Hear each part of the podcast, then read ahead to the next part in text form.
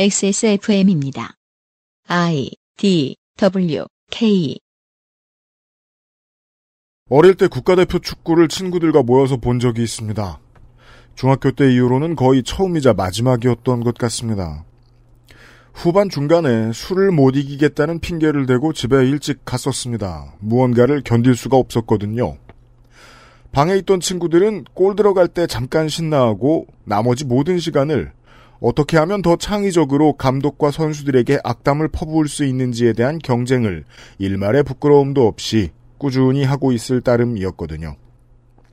자기 자신에 대한 자신이 응원하는 팀에 대한 자긍심이 없다는 게 어떻게 저렇게 자랑스러울까? 다들 어릴 때부터 부모님께 너무 많이 맞고 너무 많이 욕을 먹고 자랐나? 나중에 들어본 바로는 아닌 것 같던데요. 독재에서 벗어난 지 30년이 넘게 지났지만 한국의 지식인과 문화계는 사람들이 집단적으로 평균적으로 갖는 자긍심이 독재의 통치기구인 줄로만 합니다. 그것으로 할 수 있는 긍정적인 일들을 좋아하지 않는 것 같기도 하고요. 문제는 사람들이 모여 사는 세상에서 자긍심처럼 무서운 하입이 없다는 겁니다. 길게는 학벌이나 직급, 짧게는 개인에 대해 나 있는 소문. 쟤 뭘 되게 잘한다더라.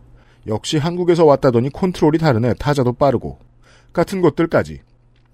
세상 사람들은 좋은 이유든 나쁜 이유든 자긍심을 가진 사람을 그렇지 못한 사람보다 만만하게 대하지 못하고 일의 결과물의 수준도 차이가 나지요. 다시 최초 단체 응원의 충격에서 벗어나지 못한 어린 시절의 저로 돌아와 봅니다. 저는 그 이후로 많은 사람들과 스포츠를 보는 일을 거의 하지 않습니다. 생각보다 많은 사람들이 자기 응원팀을 지저분한 어휘로 비하하고 패배를 전제로 승부에 집착하는 것이 폭력적인 부모, 집착하는 파트너, 권위적인 상사와 얼마나 닮아 있는지 모르고 있다는 사실을 확인하는 것은 늘 고통스럽기 때문입니다. 폭력적인 부모, 집착하는 파트너, 권위적인 상사를 만족시킬 방법은 없습니다. KBO의 수준이 MLB를 뛰어넘으면 좀 나아지지 않겠냐고요? MLB 팬들 안 만나보셨군요. 아니면 롤챔스를 보신 적이 없으시거나요. 시작부터 끝까지 불만을 말하는 습관을 들인 전문가와 팬들은 예나 지금이나 많습니다. 프리메라 리가 챔피언팀 팬들도 불만이 많지요. 그들은 무엇을 가져다 줘도 나쁜 점을 아주 빠르게 찾아냅니다.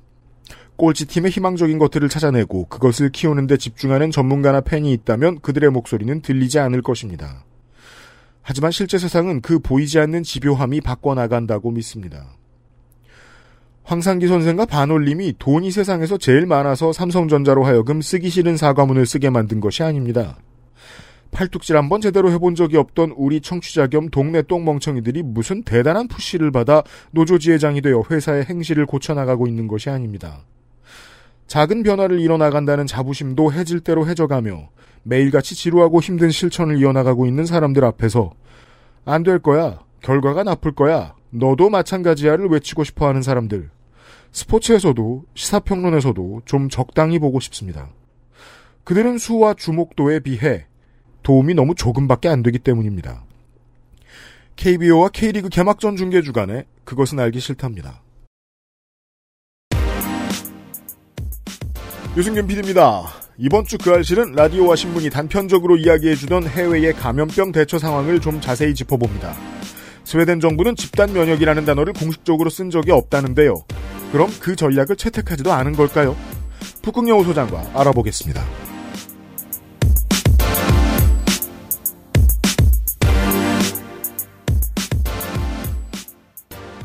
지구상의 청취자 여러분 안녕하십니까. 캘리포니아와 구분이 안 가는 날씨 속에 한강변에서 전해드리는 그것은 알기 싫답니다. 362회 순서에서 인사드리는 저는 유승균 PD고요. 윤세민 에디터 옆에 앉아있고요. 네, 안녕하십니까. 아, 오늘은 선글라스가 필요할 정도더라고요. 장난 아니에요, 그죠? 네, 눈부셔서 혼났어요. 그리고 역으로 지하철에서 추워서 혼났어요.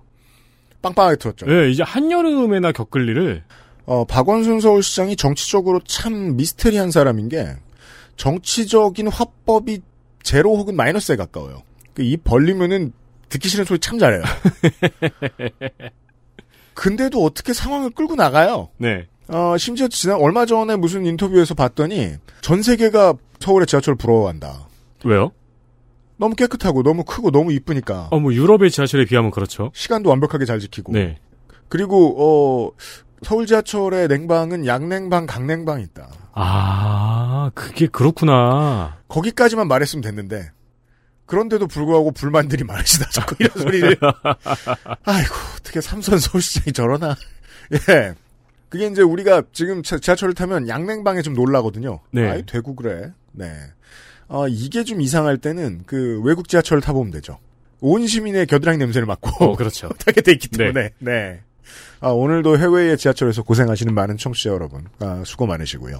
저희들은 이번 주에는 그 유럽의 코로나19 상황에 대한 얘기들을 좀 다뤄볼 겁니다. 유럽과 더불어서 제가 몇 번 얘기한 적이 있는 북아프리카의 이야기도 좀 잠깐 짚어볼까 합니다. 이번 주에 제가 지금 뭐 유원지를 안 가봤음에도 불구하고 길에서도 그 마스크를 안 낀 분들을 더러 볼 수 있었어요. 네. 이제 점심 때 밥 먹으러 나갔다 오는 길에 보니까 예전보다 꽤 많이 늘어났더라고요. 그러면서 이제 느낄 수 있었던 게 제가 지난주에 체육관에 가서 레그 프레스 앞에서 딱 생각이 들었거든요. 아 뜨겁다. 마스크를 계속 쓰고 있으니까 네. 이 모든 사람들이 다 느끼고 있겠구나. 이런 벗겠구나. 네. 예, 벗습니다. 어, 미국인들처럼 마스크에 구멍을 내진 않지만 그 벗으신 분들이 더러 보입니다. 어, 저도 걸어 다니다가, 아, 이제 이게 덥네 싶더라고요. 콧잔등에 땀 맺히고. 네. 예. 어, 이게 여러 가지 형태의 저 그 체온 조절법이 있는데요. 차가운 물을 들고 다니시는 것과 동시에 예전보다 좀 더 얇게 입으셔야겠습니다. 이번 여름은. 그러게요. 네. 좀더 가볍게 입어도 마스크를 썼으니까 어, 한국인들 특유의 민망함을 느끼지 않으셔도 됩니다. 이게 또 역으로 그런 거죠. 뭐, 물론, 뭐, 출근하시는 분들이 많겠지만, 마스크 쓰고 나가면 더우니까 집에 있어야죠. 네. 그 많은 기업주 및 그 직원들을 통제하기를 좋아하는 상관 여러분 옷을 가볍게 입으라고 니들이 먼저 얘기하십시오. 니들이 먼저 그렇게 입든가요. 그렇죠. 먼저 네. 이제 하와이안 셔츠에 반바지 같은 거. 그렇습니다. 아, 그래야 마스크를 좀 안전하게 쓰고 다닐 수 있습니다. 계속 저 질병관리본부와 전문가들이 이야기하고 싶어하는 건 이건 계속 돌고 있고 온 세계를 떠돌고 있다라는 네. 점이잖아요. 우리가 한 자릿수 이하의 확진자인 것은 아무 상관도 없을 수 있다라는 거 말이죠. 그렇죠. 네. 이번 주에는 외국 얘기를 좀 많이 들어보겠습니다. 네. 그것은 알기 싫다는 액세스몰 프레그랜스 스토어 강력한 체내 흡수율 평산네이처 야왕데이 야왕나이트 가장 수준 높은 반려동물 간식 트루패밀리 안심하고 쓸 수 있는 요즘 치약에서 도와주고 있습니다. XSFM입니다.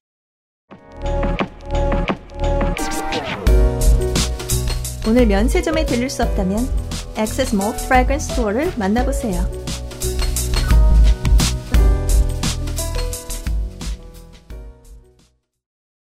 건강기능식품 광 야왕 데이 좀 빨리 나오신 야왕 나이트! 체내 흡수율을 높인 농축 홍삼 야왕 데이 평산네이처의 건강기능식품 광고입니다. 기력이 없는 친구, 평산네, 아니지. 기력이 없는 이들의 친구 평산네이처 야왕. 기력이 없는 친구를 위한 제품. 근데 이것을 이것 잘 안 팔리면 평산네이처 사장님이 기력이 없어지는 것은 사실입니다. 네, 기력이 없는 이들의 친구, 평산네이처 야왕이 가정의 달 맞이 할인 행사 중입니다. 네, 가정의 달에는 가장 그리고 원하는 분들의 기력이 필요합니다. 그럼요. 전에도 공이 말씀드린 바와 같이 이번에는 절대로 신년 할인을 연말까지 진행하는 우를 범하지 않겠다고 선언을 했습니다. 그럼요. 제가 괜한 소리를 했어요. 저희라도 짚어줘야지. 그래서 안타깝게도 아주 아주 당분간 야왕을 가장 낮은 가격에 만날 수 있는 유일한 기회입니다. 그렇습니다. 그 가정의 달을 왜 에디터가 그 강조하는고 하니 어저 유면상 PD가 그 아이를 얻고 가족이 두 배로 늘어나고 처음으로 그 어린이날 연휴 주간을 맞았잖아요. 네. 와 죽을라 그래요. 음. 어, 신생아 때 겪었던 우울증이 돌아오는 것 같더라고요. 계속 업고 다녔더니. 그게 이제 앞으로 점점 배가 될 텐데요. 그럼요. 걔네들은 안 그래도 배인데 네. 둘이라서. 네. 이제 뭐 걷고 질문하고 네. 야왕이 필요해요. 유면상 PD도 이걸 쓰고 있는. 그렇습니다. 고농축 6년근 홍삼에 옥타코사놀과 아연, 마카 추출물 등 활력에 도움이 될 만한 재료들을 가지고 열심히 연구하여 만들었습니다. 그리고 많이 넣었어요. 벌써 더위에 지쳐가는 사람들을 주변에서 심심찮게 발견하실 수 있습니다. 그럼요. 이런 분들에게 활력을 불어넣어줄 수도 있는 야왕을 추천드립니다. 음흠. 6개월분을 구매하시면 역대 최저가로 액세스몰에서 만나볼 수 있습니다. 그렇습니다. 여러분들이 바깥에서 그 마스크를 쓰고도 편안하게 생활할 수 있는 좋은 여- 방법이 여러 가지 있는데요. 제일 추천해드리는 거는 집에 그 돈이 많으나 돈이 적으나 요가 매트 없는 논팽이가 드뭅니다. 음, 네. 홈 트레이닝을 다시 시작하는 겁니다. 마스크를 쓴 상태로. 어, 심폐를 관리하는 법은 그런 게 있고요. 기력을 관리하는 법은 야왕이 있어요. 담배를 끊어야죠. 뭐 해보실 수 있으면 해보세요. 저는 포기했고요. 네.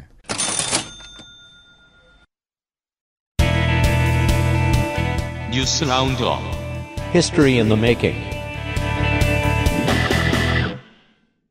뉴스 라운드업은 이제 그 쓰여지는 역사에 대한 이야기들을 하다 보니까 아, 이 얘기는 뭐 안 할 수는 없습니다. 모두가 다 떠들고 있지만 네, 올해 어린이날은 한국이 코로나19 방역을 성공적으로 해냈다는 광고를 가장 효과적으로 전달한 날이었습니다. 그렇습니다.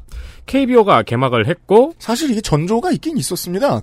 원래 롤챔스만 보던 팬들도 이번 그 LCK 결승을 너무들 많이 본 거예요. 세- 음. 세계에서 그 네. 저 무관중 경기였죠. 네. 지금 그 LCK 말고는 할 수 있는 대회가 없는 경우가 되어 버렸으니까 여기서 전조가 보였습니다. 근데 그 전조가 어, KBO와 K리그까지 미칠 줄은 몰랐죠. 지금 저희들 녹음할 때는 아직 K리그 저 시작 안 했습니다만은 어버이날에 개막합니다. 네. 그리고 KBO와 중계권을 계약한 미국 ESPN에서는 삼성과 NC의 개막전을 미국 전역에 생중계했습니다. 그렇습니다. 지금 삼성 팬들은 많이 화가 났습니다. 예. 비슷한 평균적인 망신을 세계적으로 당하고 있다.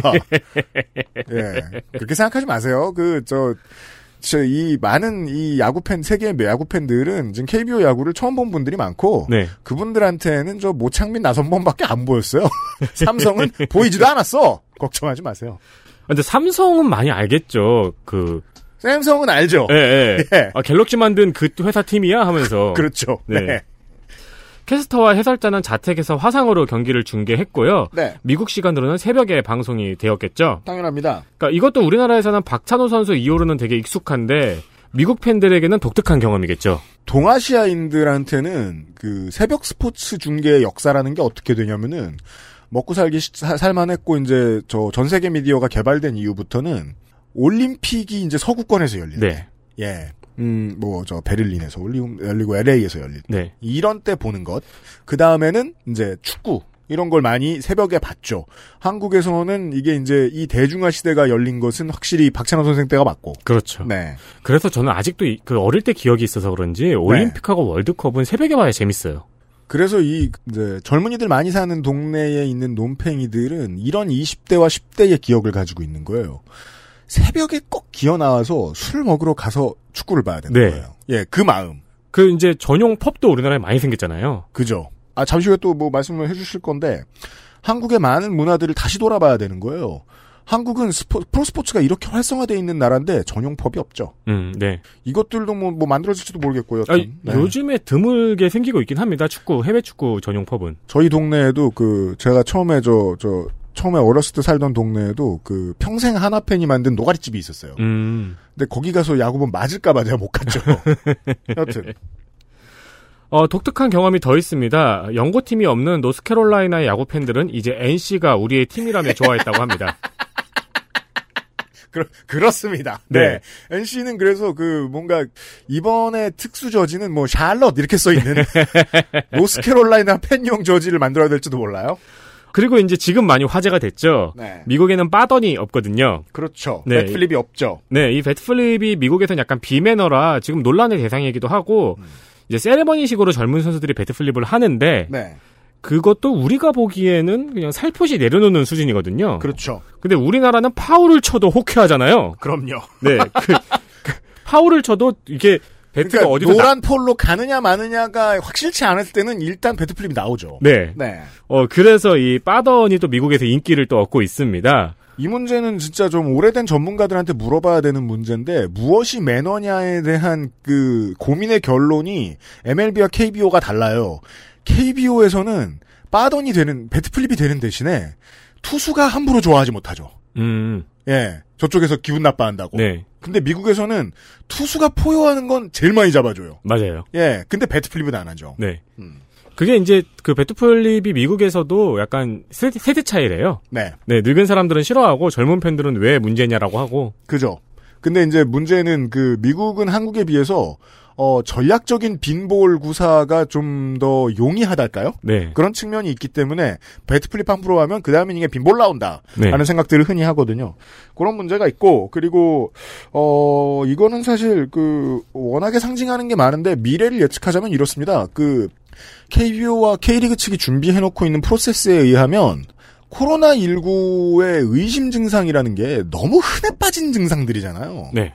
그래서 고열자만 나와도 경기는 중단될 수 있습니다. 기침을 많이 하는 선수가 나와도 경기는 중단될 수 있어요. 그래서 이제 보다가 못 보고 이제 잠깐 이제 응원하다 말고 잊어버리는 상황이 나올 수도 있습니다.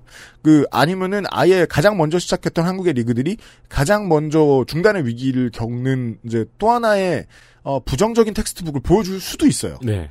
다만 중요한 것은 이번에 이제 K리그가 유럽에 그 KBO가 미국에 진출하는 이 루틴을 타고 어떤 어떠한 흐릿한 비단길을 타고 이미 전 세계적으로 볼 때 한국의 수준이 최고인 리그들이 어, 올 겨울과 내년 봄 사이에 다른 곳에 더 많이 팔려 나갈 수도 있긴 있을 겁니다. 음. 저는 그래서 여러 번 얘기했는데 가장 그 높은 확률로 KLPGA와 V리그 그리고 WKBL 정도가 이제 리그가 잘 준비한다면 해외 진출을 가장 용이하게 할 수 있지 않을까라고 생각을 합니다. 네. KBO와 K리그는 지금도 많은 그 걸림돌들을 뛰어넘어야 됩니다. 지금은 김준현 씨하고 피자가 진출할 상황이죠? 아까 유면상 PD하고 얘기했는데 아, 미국인들은 피자를 여러 가지 맛을 보고 싶으면 여러 판을 시키는 습성이 있는데 한국인들은 어, 두 갈래로 가르는 버릇에서 네 갈래까지 나왔죠. 네. 패밀리 사이즈 네 가지 맛. 네. 그래서 이게 그냥 그래픽인 줄 알고 그냥 지나가던 미국인 아저씨들이 있는가 하면 저거 실제로 있는 건가 보다. 저거 들고 있는 저 남자는 누구냐. 네. 이런 질문들이 나오고 있다. 네. 어, 전 세계인과 덕질을 해야겠습니다. 그 이게 실제로는 어, 외국 사이트에 나가서 한국인들이 좋아요 누르는 거다. 네. 라는 자긍심 없는 분들이 계신데 자긍심은 없어도 좋아요. 의심이 그렇게 많으면 어떡해요? 덕질인이 이제 페이스북에 글을 올린 거 봤는데 네. 지금 레딧에서는 네. 이제 한국 팀들의 rivalry에 대해서 설명을 하면서 그렇죠. 한국의 정치 역사 나 지역 감정까지 같이 이제 설명을 하고 이야기를 나누고 있다고 하더라고요. 그러니까 타이거즈와 라이언스가 왜 맞수냐? 네. 네, 이런 것에 대한 질문. 아, 왜 자이언츠 팬들만 훌리건이라고 놀리느냐? 음. 예. 그럼 이제 우리 어른들이 얘기해 줘야 되는 거예요. 다 본 게 있다 우리가. 네. 예. 어, 그럼 저 다이노스 팬들은 훌리건 아니냐? 그땐 자이언츠 구장이었다. 근데 얘기해 줘야 되는 거예요. 아무튼 그런 분들이 있던데 지금 밈이 막 만들어지고 있거든요. 한국인들은 어, 서양인들 밈 만들 때 나오는 표준 글꼴 있죠. 네. 이거 쓰는 법 모릅니다. 음. 그리고 한국은 밈 만들 때 표준 글꼴 따위 없습니다. 그렇죠. 예. 아, 확실히 외국인들이 덕질하고 있는 거고요. 한국인들은 이제 그, 어, 멀티링규얼한 그 동네 논팽이들이 많이 도와줘야죠, 이 사람들을. 네. 그렇게, 어, 구경꾼들이 많이 늘어나서 재밌는 리그가 됐고요. 네. 그런 일이 생겼고요. 2020년 이번 주에. 네. 그 다음은, 어, 국제정치 얘기입니다. 네, 필리핀의 최대 방송사인 ABS CBN이 5월 5일 방송을 중단했습니다. 네. 최대 방송사가 방송을 중단했다고요? 네, 1953년부터 있었던 방송국입니다. 그렇습니다. 필리핀에서는 방송 사업권 허가와 갱신을 의회에서 결정을 하거든요. 네. 근데 문제는 이 ABS CBN 방송국이 두테르테한테 비판적인 보도를 했던 방송국이라는 거죠. 그렇습니다. 제가 그래서 궁금해서 필리핀에 오래 계신 분한테 물어봤습니다. ABS, CBN의 영향력은 어느 정도냐? 처음엔 이렇게 얘기하더라고요. SBS 같은 데다. 근데 제가 이해가 안 됐어요. SBS는 시청률이 맨 위에 있는 방송사도 아니고, 네. 어, 지역 방송사들하고 연합 형태의 방송 송출을 하고 있는 곳이에요. 음. 근데 그래서 다시 물어봤더니 어, 이렇게 얘기해 주더라고요. ABS, CBN은 어, 민영인데 KBS랑 MBC 합친 것 같은 곳이라고 보면 된다는 네. 거예요. 네. 그, 그래서 제가 알아보니까 최초의 전국 방송을 했던 지역 방송사고 네. 최초의 디지털 방송을 시작한 TV 방송국. 아무튼 거의 이제 그 과점급의 위치를 가지고 있는 그렇죠. 방송사를 의회에서 때려잡았다는 겁니다. 지역 방송국이 25개라고 하는데 우리나라에도 이런 데는 없죠. 네. 네. 어, 실제로 두테르테는 이 ABS, CBN에 대한 부정적인 발언을 해왔고요. 특히 작년 12월에는 공개적으로 ABS, CBN의 계약이 끝날 예정이라는 발언을 한 바 있습니다. 네. 그러니까 그 방송 인허가권이 만료되는 것을 이야기할 텐데 방송 인허가권이 만료되는 것은 늘 있는 일이에요. 다만 그걸 대통령이 말했다 라는 네. 게 이상한 거죠. 그렇죠.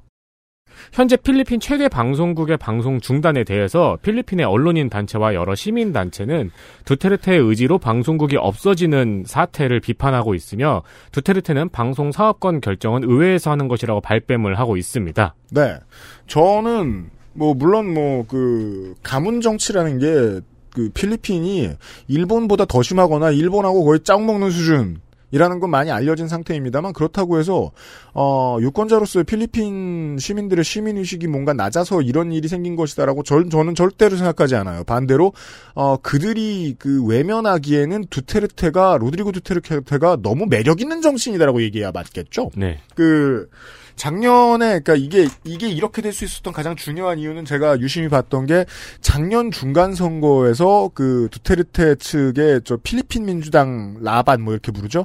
어 여당이 완승을 했습니다. 네. 심지어는 델라로사 성이 델라로사인데 그 사람 이름이 뭐였더라? 네, 안 써놓고 하니까 그 어, 마약과의 전쟁 을 주도했던 경찰청장 출신의 인물이 당선이 됐습니다. 음. 한국으로 말하면 김석기급 되는데 김석기보다 좀 더 심각한 확신범. 있죠. 왜냐면 그 사람은 사람을 주도적으로 죽였잖아요. 그렇죠. 네. 이 사람이 당선이 돼서 의회에 들어갔어요. 그래서 저는 이걸 보면서 한국 여당이 가지고 있는 그 정치적 도의의 문제를 입감하게 됐달까요? 어, 방문진이나 방송시민위원회 같은 곳들이 의회가 직접 결정하는 건 아니지만 의회의 그 여당과 야당의 밸런스에 의해서 심의위원들이 들어갑니다. 네. 사실상 의회의 영향권 안에 있어요. 필리핀만큼 직접적인 건 아닙니다만 의회의 영향권 아래 있는 어떤 단체의 움직임에 의해서 매스미디어 업체가 문을 닫거나 하는 일, 하도록 하는 일 얼마나 부담스러운가. 음. 그리고 인기에 등을 업고 이런 일을 하면 반대 반대 측에서는 얼마나 많이 걱정을 할 것인가. 어, 올 봄에 채널A와 TV조선의 재승인에 대한 문제. 재승인 안 해준다고 역시 민주당이 물 같다. 이런 말 많이 하거든요. 네. 저는 지금의 의회가 영향을 미치는 구조로는 이거 절대로 건드리면 안 되는 영역이라고 생각합니다. 미워도. 네. 그러니까 한국 정치의 되게 특징인데요. 그 군부를 제외하면 이상하게 그 마지막까지 저 예의를 안 지키고 이런 정치인들이 좀 드물어요. 그 한국의 정치가 예의를 잘 지켰기 때문에 저는 이 정도까지 올 수 있었다고 생각하고 결국은 시장에서 고사시켜야 된다고 봅니다. 의회의 결정으로 어떠한 정치적으로 심각한 메시지를 많이 내보내는 언론사를 재단한다. 이 스토리를 만드는 건 너무너무 부담스럽고 해선 안 되는 일이라고 생각합니다. 그렇죠. 예. 어, 여당 얘기입니다. 네, 더불어민주당 의원들이 세비 50%를 걷어 이를 고용보험기금에 적립하는 방안을 검토 중입니다. 그렇습니다. 해당 세비는 코로나 고통 분담을 위해서 의원들의 세비를 원천 징수한 금액으로 이미 7억 원 정도가 모여 있다고 합니다. 네. 뭐 이 돈으로 뭘 하겠습니까? 그죠? 어, 큰 돈이라는 의미는 전혀 네. 없고요. 그 이제 두 가지 서로 다른 사례들이 있는데요. 이걸 왜 했을까? 이걸 왜 했는지도 헤아리지 않는 평론가들이 너무 많아요. 음. 아니 이런 걸 보면 뭐 나쁘게 말해 속는다 치죠. 속는 국민은 유권자가 아닌가요?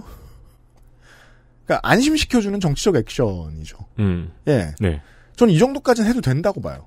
다만 해선 안 되는 일로 말할 것 같으면 지난주에 여당발로 나왔던 어, 그리고 많은 이 의회 정치인들이 줄줄이 앞다투어 나서서 나도 하겠다라고 했던 그 코로나19 재난 긴급 지원 자금에 대한 어, 기부를 네. 하겠다고 지 이름으로 말하는 이거는 좀 오버액션이었죠.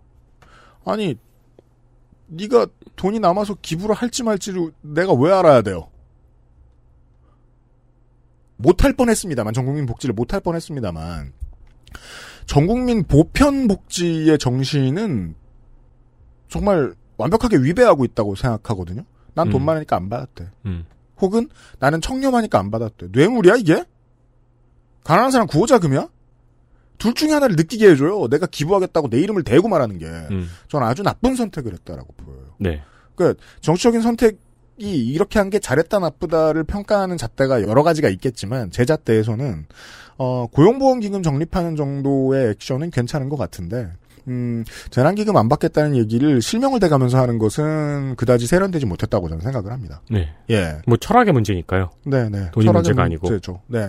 이게 이제 조금 더 원시적으로 얘기를 해보면 2014년에 정몽준 서울시장 후보가 어 뭔가 그 자기 재산을 가지고 서울시 재정을 이끌 것처럼 말하는 느낌을 주면서 얘기를 그렇죠. 했던 적이 뭐- 좀 있었어요. 그 전에도 정주영 회장이 네. 그렇죠. 뭐 2층 고속도로 같은 얘기하고 그랬잖아요. 그러니까 전 국민한테 아파트 하나씩만 주면 되는 거 아니냐 이런 농담을 네. 했었단 말이에요.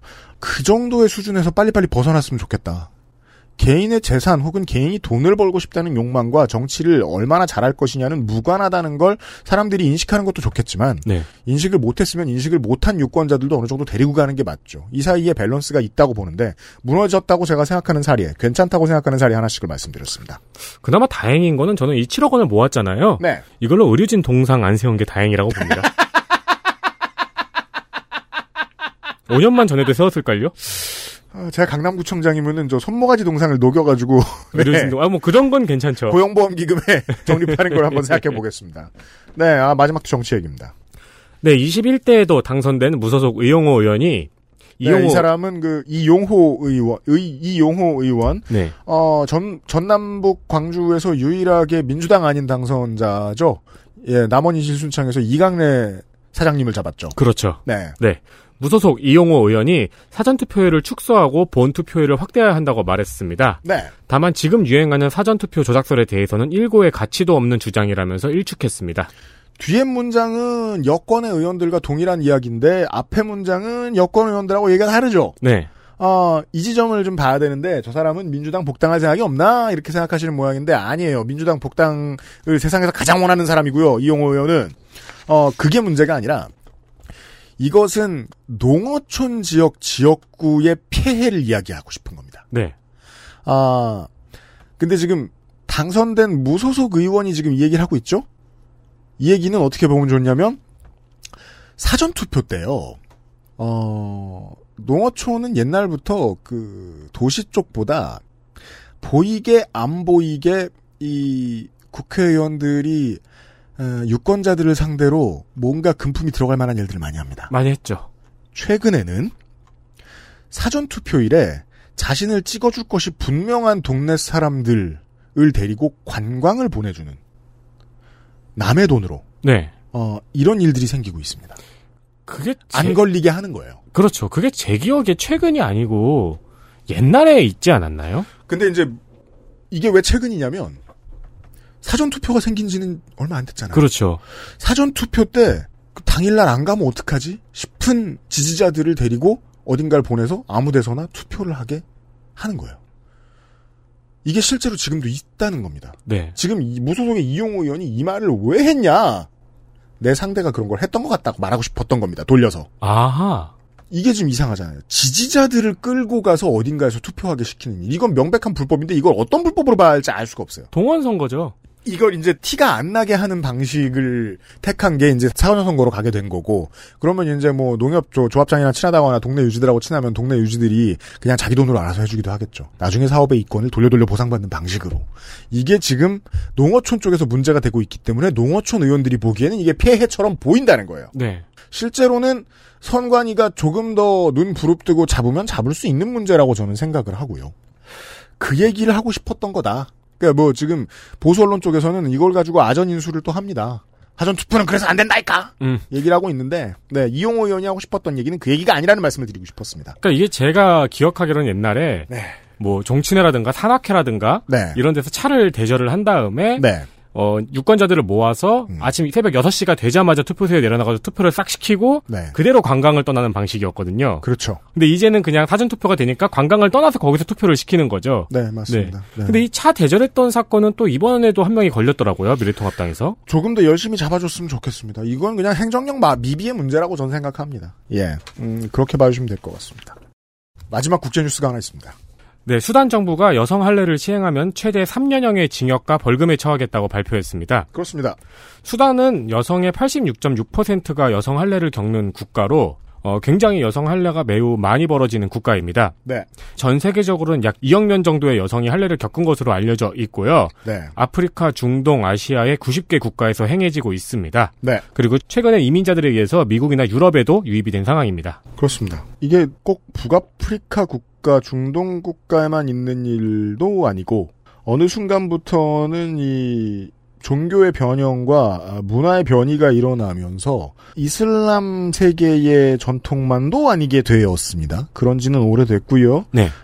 이런 문제들을 좀 뒤져보면 그 하- 한국이야 뭐 많은 나라들이 이걸 잘 모르지만 21세기는 인류의 다수가 그 할례와 싸우고 있는 중 인 것으로 보는 게 전 맞다고 봅니다. 네. 그 우리가 잘 안 보던 역사에 대한 이야기를 하고 있는 겁니다. 왜냐하면 이거는 어, 민족이 없거나 민족을 제대로 관리도 하지 않는 국가에서도 상당히 많이 일어나고 있기 때문에 마치 그 조금 있다가 이번 주 주말에 이야기할 코로나19처럼 당했어도 알 수 없는 사람들도 정말 많고 그렇죠. 그리고 어렸을 때 당하니까 모르고 사는 경우도 정말 많습니다. 그게 이제 어떤 식으로 변화를 하냐면 예를 들어 뭐 지금 알려준 수단이다. 이 북아프리카들의 국가다. 이러면 법을 정해놓죠? 그러면 그 법대로 사람들이 따라가는 데는 수십 년이 걸립니다. 예. 인종차별 없애자는 입법들 했다고 그게 빨리 없어집니까? 그런 문제. 그렇죠. 예요. 아니 노동법 있다고 그 다 모든 회사들이 한국으로 얘기해 보자고 노동법 있다고 모든 회사들이 지키지 않는 것처럼 네. 그리고 그 인프라는 어떻게 작용됩니까? 경찰은 경찰대로 법원은 법원대로 검찰은 검찰대로 그 나라 국민들이잖아요. 그 나라 국민들의 평균 의식 수준을 가지고 있을 거 아니에요. 네. 봐주는 거예요 또. 그러니까 실제로 이집트에서는 2008년에 할례가 불법화가 됐는데 네. 현재까지도 공공연히 행해지고 있습니다. 아직 12년밖에 안 됐잖아요. 네. 네. 전 세계는 21세기 내내 할례와 싸우게 될 것이다. 라는 그렇죠. 말을 하고 싶습니다. 저는 제가 20년 전에 싸웠어야 됐다고 생각합니다. 그럼요. 아, 이런 국제 뉴스가 있었습니다. 여기까지 이번 주의 뉴스였습니다. XSFM입니다. 치약이 다 거기서 거기지 뭐. 그냥 싼 거 사자, 싼 거. 얘 봐라. 요즘엔 안 그래. 꼼꼼히 따져봐야지. 요즘엔 그럼 어떤 치약 쓰는데? 요즘엔 요즘 치약. 유해 성분이 의심되는 건 하나도 쓰지 않고 오직 자연 유래 성분으로만 만들었거든. 파라벤, 트리클로산, 합성 계면 활성제. 조금의 의심도 허락하지 않았습니다. 성분부터 효과까지 안심 치약, 요즘 치약. 국내산 말고기의 맛과 영양이 그대로 담긴 가장 수준 높은 반려동물 간식 트루 패밀리. 사랑하는 가족에게 트루 패밀리를 주세요. 네, 좀 전에 말씀드린 대로 이번 주에 그것은 알기 싫다는 주로 유럽의 코로나19 상황에 대한 얘기들을 좀 할 겁니다. 음, 전문가 풀이 거의 없어요, 저희가. 마, 많죠, 왜요? 아니 근데 그래도 왜 방송은 구색을 맞추기 위해서 뭐 A 분야 전문가, B 분야 전문가 이렇게 따로따로 이렇게 막 부르잖아요. 근데 우리는 이 북유럽의 코로나 19에 대해서 알아보기 위해서 네. 북유럽 추리소설 전문가를 다시 불러왔어요. 네. 아니 근데 메이저 방송사들도 원래 다 그래요. 북유럽 연구소의 북극여우 소장님이 어, 한박 웃음을 짓고 있어요. 왜냐하면 어, 유튜브 구독자가 두 배로 늘었기 때문이죠. 어서 오세요. 안녕하세요. 북극여우입니다. 네, 구독해주신 모든 여러분 감사합니다. 감사합니다. 네, 보지 않으셔도 좋아요. 구독이 얼마야? 네, 두 배 됐어요. 그 알실의 광고 효과가 정말 크다는 것을 제가 새삼 깨달았습니다. 네. 얼굴은 안 나오지만 재밌는 얘기는 많은 채널입니다. 네, 굳이 안 보셔도 돼요. 구독하셨으면 고마워요. 아니 이제 조댓구알 해줘야죠. 그게 뭐예요? 좋아요, 댓글, 구독, 알림 신청. 데- 댓글은 많이 쓰시는 것 같아요. 네. 아이고 어려워라. 간단한 질답들이야 나오죠. 이게 해외 사례들에 대해서 어, 한국의 미디어들이 워낙 관심이 많으니까 짧은 뭐 저 TV 뉴스로 말하면 1분짜리 꼭지도 많이 나오고 라디오로 말하면 뭐 15분짜리 인터뷰도 많이 나와요. 근데 아, 이번 주에는 좀 길게 앉아서 얘기를 해볼 겁니다. 어, 물론 이 흔한 대전제에 대한 얘기는 해야 되겠죠. 어, 스웨덴의 집단 면역이라는 것은 실제로 뭐냐 하고 있는 게 맞느냐 이런 것부터요. 네, 그게 이제 그 논란이 많이 돼가지고 저도 오다가 다 많이 봤었는데 이게 뭐 네. 나라가 미쳤구나 이런 식으로 인터넷에서는 많이 회자가 됐죠. 음. 네. 그 인구수 대비 이제 유럽에서 가장 많은 어, 확진자와 사망자가 나오고 있는 곳은 보통은 뭐 영국 정도 많이 얘기하는데요. 영국이나 이탈리아. 근데 영국에서는 이렇게 얘기하더라고요. 이 스웨덴의 집단 면역을 어, 영국이나 프랑스나 스페인이 하고 있는 락다운의 정반대라고 보면 된다. 음. 그런 거가 맞나요? 어, 일단은 스웨덴은 경제 활동을 굉장히 중요하게 여겨요. 그래서 다 그런데. 네. 네. 그래서 경제 활동을 포함해서 일상생활을 최대한 유지하게 하도록 한다. 그렇습니다. 근데 어, 다른 유럽 국가와는 달리 말씀하신 것처럼 도시, 도시 봉쇄도 하지 않았고 또 자가 격리도 명령을 하지 않았어요. 다른 데는 못 나오게 하잖아요. 네. 뭐 어쩜 통, 통행증을 발행을 받아야지만 뭐 갈 수 있는 나라도 있고 공원 밖에는 못 가는 맞아요. 나라도 있고. 그러니까 우리가 내일 이 시간에 프랑스 얘기를 하면서 좀 더 많이 말을 해볼 텐데 이 lockdown이라는 건 한국인들은 저 군사 독재 때밖에 경험 못 해봤던 수준입니다. 네. 통행증이 있어야 나간다든가 통행증이 없으면은 집안에 정말 긴급한 일이 생겼다든가 그걸 빼면은 반려견 산책밖에 없단 말이에요. 그렇죠. 네. 근데 스웨덴은 거의 유일하게 모든 활동을 자유롭게 하고 있고 시민의 자발성에 의지하고 있고 음. 또 보면은 옆에 노르웨이나 덴마크가 있잖아요. 네. 근데 스웨덴이나 이 북유럽은 거의 항상 모든 정책이 비슷하게 발을 맞춰서 가거든요. 아 그래요? 네, 근데 이번에는 정말 처음 거의 유일하게 어, 갈렸어요? 네, 그래서 이웃 나라인 노르웨이와 덴마크는 일찌감치 휴교를 했는데 스웨덴은 휴교도 하지 않았고 음. 아이들은 그때도 지금도 변함없이 계속 학교를 갑니다. 아 그러면은 보통의 학사 일정을 그대로 소화하고 있다는 네, 얘기예요. 그대로 소화하고 있어요. 그게 이제 가장 큰 차이점이군요. 네. 네. 그러니까 지금 그걸 했다가 지금 피를 본 저 싱가포르의 사례를 생각하면 음. 상상도 하기 어렵습니다. 예, 근데 또 말씀하신 것처럼 집단 면역 전략을 채택을 했느냐. 음. 근데 스웨덴의 공식 입장은 그렇지가 않습니다. 스웨덴에서는 한 번도 공식적으로 집단 면역 전략을 채택했다거나 그걸 인정한 적은 없어요. 그럼 어딘가 또 미디어에서 와전됐을 가능성이 그, 있군요. 저는 언론에서 본 것 같은데. 언론에서는 계속 말해요. 집단 네. 면역 이퀄 스웨덴인 것처럼. 맞아요. 근- 그래서 제가 어디서 이런 말이 나왔을까 찾아봤는데 네. 이제 초기에 영국에서 코로나 대처 방안을 검토할 때 집단 면역 얘기가 나왔었고 네. 이제 그 이후에 스웨덴하고 네덜란드가 어, 영국하고 비슷하게 다른 나라에 비해서 느슨하게 대처를 하면서 영국에서 먼저 아 스웨덴이 집단 면역 전략을 쓰는 것이 아니냐 이런 얘기가 나왔어요. 영국 언론이나 정치인들이 그랬을 수 있겠군요. 예. 그래서 어 한국에서 이제 이게 퍼지기 시작한 거는 한국에서 외신을 볼 때 가디언을 굉장히 많이 참고를 하시더라고요. 근데 그리고 가디언에 있는 걸 우라카이 하는 저 데일리 메일, 데일리 뉴스 이거 참 많이 갖다 쓰고요. 네. 그랬는데 가디언 기사에서 콕 집어서 스웨덴의 집단 면역 실험이 성공할 것인가 이거 러시안 룰렛 같다 이런 표현을 했는데 그 표현을 그대로 가져와서 이제 국내 뉴스에 퍼지기 시작하면서 아. 그럼 이게 여러 나라 언어를. 건너뛰고 건너뛰다 보니까 네. 스웨덴은 러시 안 룰렛을 하기로 했다. 이런 식의 와전이 됐어요. 네, 그렇게 우리나라 죽어보자 이런 것처럼.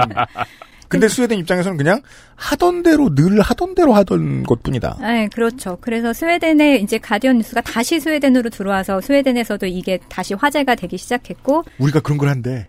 어, 예, 그렇게요. 그리고 이제 그 스웨덴의 질병관리본부 같은 게 있잖아요. 네. 거기 이전 질병관리본부장이 인터뷰를 하면서 음. 스웨덴이 지금 이렇게 느슨하게 대처하는 게 집단 면역 전략을 쓰는 것처럼 보인다 이렇게 말을 하면서 이게 음. 증폭이 돼가지고 아. 그랬는데 스웨덴에서는 여기에 대해서 되게 불쾌하게 생각을 하기도 하고요. 그래서 음.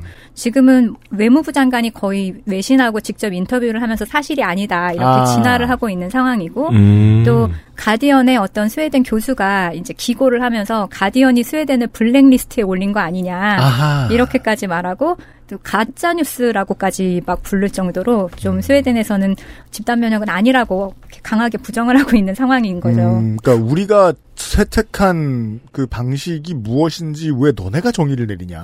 음. 근데 그게 커지면 다른 나라에서는 그 언론을 본 다음에 어뭐 스웨덴 국민 전역 뭐 저 뭐 정부 입국 금지라든가 이런 거를 음. 할 수도 있고 하니까. 네.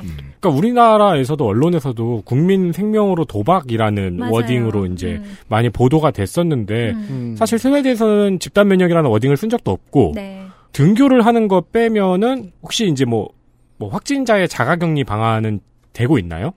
실패했다 뭐 이렇게 볼 수도 있고 숫자가 워낙 안 좋게 나오니까요. 그렇게들 말씀을 하시는데 어 스웨덴이 스톡홀름의 의 외곽 지역에 이민자들이 많은 지역하고 그다음에 음. 노인 집단 요양 시설 이쪽으로 굉장히 많이 그 확진자가 나왔어요. 네. 그렇겠죠. 예. 그런데 제가 지난주에 공부를 하면서 자료를 좀 찾다 보니까 예를 들어서 이 3월 중순 중순부터 유럽의 코로나 확진자 수가 굉장히 많이 늘었단 말이에요. 네, 네. 그래 그랬는데 나라에서 발표를 하잖아요. 나라마다 확진자가 몇 명이다, 몇 명이다, 사망자가 몇 명이다, 몇 명이다 이렇게 발표를 하잖아요. 근데 예를 들어서 네덜란드 겨- 같은 경우에는 뭐 7,600명 한 달 동안 3월 중순부터 4월 중순까지 네. 7,600명 정도가 사망을 했는데 이 전년 평균이 있을 거 아니에요. 매달 몇 명 정도 죽는 이런 평균이 있을 거 아니에요. 네. 그렇죠. 그랬는데 그 평균보다 7,600명이 이제 초과해서 사망을 한 거예요. 음. 근데 그 중에 코로나로 인해 사망한 숫자가 3,600명인가 그래요. 네. 그러면 초과 사망자 중에 50%만 코로나로 인한 사망이라는 거잖아요. 아, 그렇게 계산해야죠. 네. 네. 그런데 그렇다면 이거는 확진을 받지 않은 채 사망을 하면 코로나로 등록이 되질 않으니까 음. 그런 건데 어, 스웨덴 같은 경우에는 초과 사망자가 있으면 90%가 코로나로 인한 사망자예요. 음. 네. 그러니까 적어도 코로나에 걸렸던 사람의 어, 상당수는 그 검사도 받았고 그다음 진료를 받았다는 거죠. 다른 나라에 비해서 그러니까 이, 이 초과 사망자 중에서 코로나 확진자의 수를 따지면 그 비율이 90%인 나라가 어, 유럽에 별로 많지가 않거든요. 네. 스웨덴, 오스트리아, 뭐 핀란드 뭐 이 정도, 이 정도 될 텐데 네. 하여튼 그렇게 보면은 나름 한정된 자원 안에서는 잘 하고 있는 거라고도 볼 수 있어요. 물론 근데 사망률도 확진자 수도 많으니까 너무 많으니까 변명을 할 수는 없지만 적어도 코로나에 걸린 것 같은 사람에 대한 관리는 최선으로 하고 있다.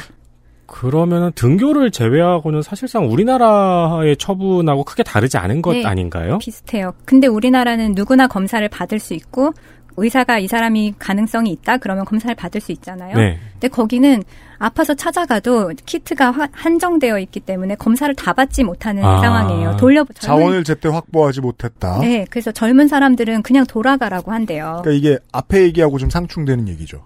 그래 집단 면역이라고 부르지 말아보자. 너희들이 그렇게 안 불렀으니까. 음. 그럼 그렇다고 해서 방역을 제대로 한 거냐라는 질문에 대한 답은 음, 아니다. 긍정적일 수 없다라는 말씀을 해주시고 있는 거예요. 우리가 지금 숫자로 이야기를 하셨으니까 숫자로 얘기를 해봐야 되는데 한국의 인구는 5천만이고 확진자는 만 명이 조금 넘습니다. 네. 어, 스웨덴의 인구는 갓 천만을 넘겼어요. 제가 알기로. 확진자가 2만 3천 명 정도로 오늘까지 보고되고 있습니다. 네. 이것도 많은데 이 인구의 0.2%죠. 이것도 많은데 아, 이것도 지금 의심되는 상황을 다 조사한 것과는 거리가 꽤 멀다. 네. 샘플 조사를 했었고 모든 사람을 조사한 게 아니고요. 그리고 네. 증상이 있어도 조사를 안 해주는 사람도 많고 그리고 이제 확진한 사람의 연령대를 보면은 50대 환자가 확진자가 제일 많아요. 그 얘기는 50대가 많이 걸렸다는 말이 될 수도 있지만 그 이하의 연령대는 검사를 안 해줬다는 말이 될 네, 수도 그럴 있고요. 수도 있어요. 그리고 근데 사망하는 나이대는 70세 이상 그리고 8, 90대에 거의 집중이 돼 있죠. 음. 그러니까 이 코로나라는 게 면역력이 약하고 또 노인에게 특히 노인이 취약한 질병이잖아요. 네. 그래서 어떻게 보면 나이 많고 뭐 이런 분들은 정말로 걸리면 많이들 생명을 잃으시는 상황이 된 거죠. 네. 그러니까 확실히 등교를 포함한 여러 가지 이제 행정 선택이 이제 실패라는 거는 자명한 상황이군요. 네. 그러니까 그 점에 있어서는 스웨덴 정부가 할 말이 없는 것은 분명하다라고 짚어야겠다. 네. 네. 지금까지 공식적인 기록상 스웨덴의 사망자는 다시 한 번 말씀드립니다. 이 나라의 인구는 우리나라의 5분의 1입니다. 2,854명으로 지금 2020년 5월 6일 현재 표기되고 있는데 네. 어, 3,000명이 넘을 거고 3,000명도 의미가 없는 숫자일 수 있죠. 실제 상황으로 맞춰 생각해 보면 네. 어떤 죽은 사람은 이것 때문에 죽었는지 모를 수 있고요. 네, 근데 적어도 스웨덴은 여기서 90%가 꽤 안다. 확진자이기 때문에 다른 나라에 비해서는 통계가 투명한 편이라는 음. 것이고 그럼에도 불구하고 사망률이 지금 12% 정도 되는 거잖아요. 네. 아까 말씀하신 숫자를 보면 네. 유럽에서 12% 이상 되는 나라가 뭐 스웨덴하고 뭐 이탈리아나 저기 영국, 영국은 좀 더 높은데 네네. 그 사망률을 이렇게 이렇게까지 올라가게끔 했다는 건 정말 의료 체계 문제가 있는 거죠. 그렇죠. 한국은 그러게 말입니다. 음. 2% 수준이고 뭐 핀란드나 아이슬란드 이런 데는 1% 수준까지도 떨어지거든요. 사망률이. 네, 맞습니다. 네.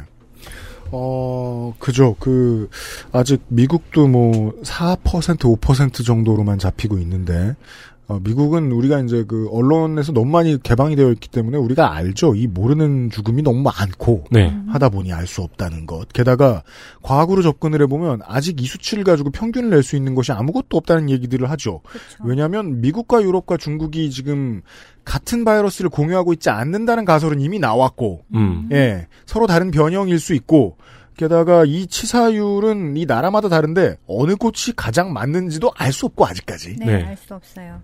어, 이 나라 정책의 디테일을 좀더좀 들여다봐야 되겠습니다. 어, 아까 말했던 그 연평균 뭐 해당 기간의 연평균 사망자에서 초과된 사망자, 추가된 사망자 중에 코로나로 인한 사망자의 비율을 살펴보면요. 네. 아까 스웨덴은 거의 90%라고 했잖아요. 네. 스페인이 65, 그 다음에 프랑스가 78, 음. 그 다음에 이탈리아의 그 롬바르디라고 북쪽에 있는 처음 코로나가 그렇죠. 시작된 거기는 50%가 안 돼요. 48%. 그 다음에 네덜란드가 44%, 벨기에가 50, 그 다음에 터키, 이스탄불이 40%네요. 아, 이 점은 좀 믿기가 어려운 측면이 있긴 합니다. 음. 아니, 평균적인 사망자 숫자보다 훨씬 많은 사망자가 나왔는데. 그 중에 절반의 사망 원인만 만? 코로나19라는 것이. 그렇죠. 예. 그러니까 사실 지금 저희 입장에서는 이 퍼센테이지가 높을수록 검사를 잘했다는 수치로 받아들여지는 거죠. 그렇게 되게 돼요, 맞아요. 적어도 최소한 어, 사망하기 전에 검사를 받았다는 뜻이 되니까요. 네. 처음에 이제 그 집단 면역이라는 그 말의 어감 자체가 주는 부정적인 성격이 너무 짙기 때문에 음.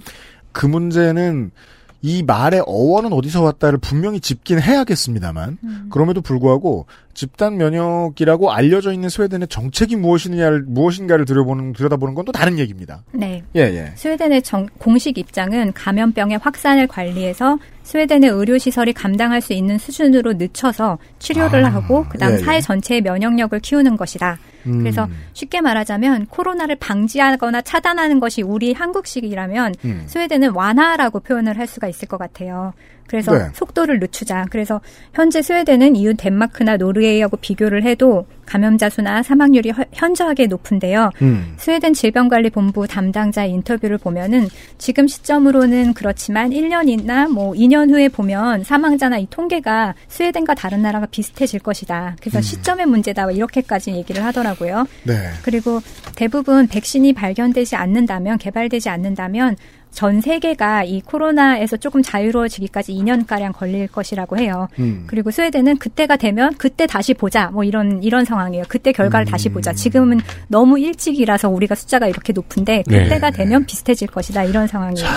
그 가장 중요한 차이점이 나왔습니다. 한국하고 그 어떻게 해야 짧게 말씀드릴 수 있을까요? 짧게 말씀드리는 건 보통 틀리겠지만 한국은 악착같이 했죠. 네. 능력 이상을 발휘했죠. 초과 근무를 해 가면서 국가가. 근데 이 나라는 우리가 이미 가지고 있는 의료지, 의료진은 이만큼이야. 음. 이 사람들을 힘들게 하지 않을 선까지만 우리가 검진받고 치료받기로 해. 라는 결론에서 이야기를 해야 이 맥락이 읽힐 것 같아요. 아, 놔! 이게 아니라, 음.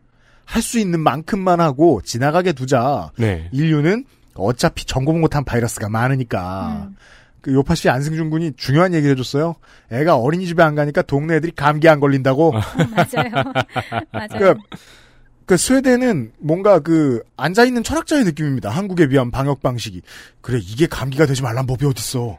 네, 음. 네, 근데 진짜로 한국은 이런 상황이 발생하면 안 되면 되게 해 어떻게라도 하자 이러 이렇다면 스웨덴 사람들은 계산을 해보니까 이럴 것 같으니까 이렇게 합시다 이런 분위기가 좀 있는 것 같아요. 근데 우리의 현재 의료 역량으로는 완벽한 차단은 불가능하니까 최대한 노력을 해보자. 네. 네. 어느 정도 속도를 늦춰보자라는 입장인 거군요. 네. 제가 지금 뭐 그 우리 저 가는 채- 출퇴근하는 지하철역 앞에 그 은행에 광고 모델이 박상영 선수잖아요. 그분은 단, 그, 단 하나의 사자성어로 유명하잖아요? 할 수 있다. 네.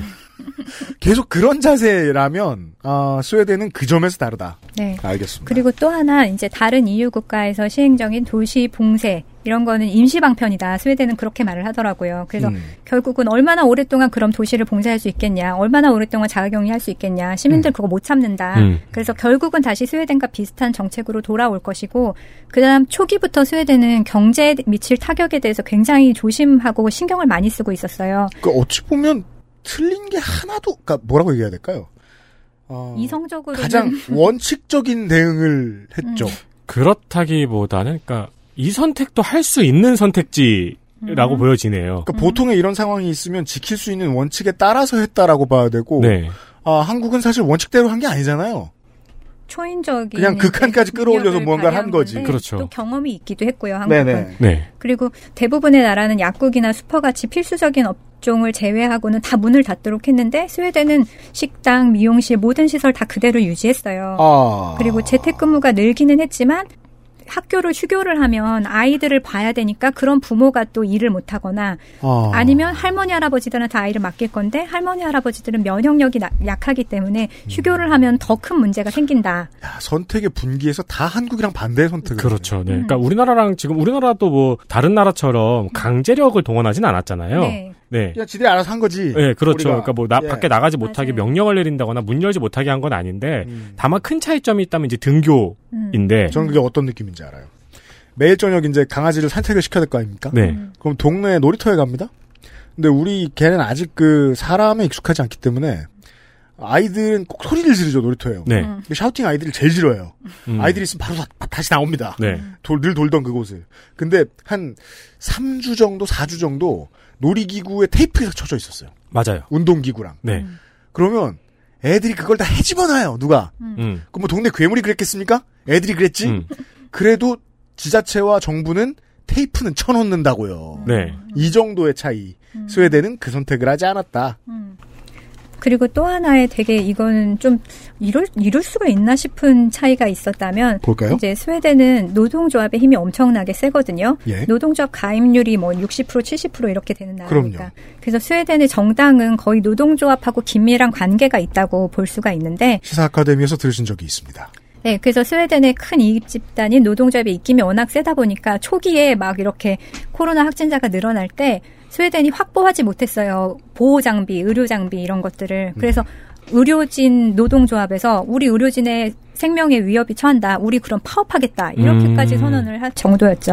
현재 독일에서는 의료진들이 알몸으로 사진을 찍어 올리는 시위를 하고 있다고 음, 하죠. 보호장구가. 미비하다는 네. 것을 저항하기 위해서. 그렇죠.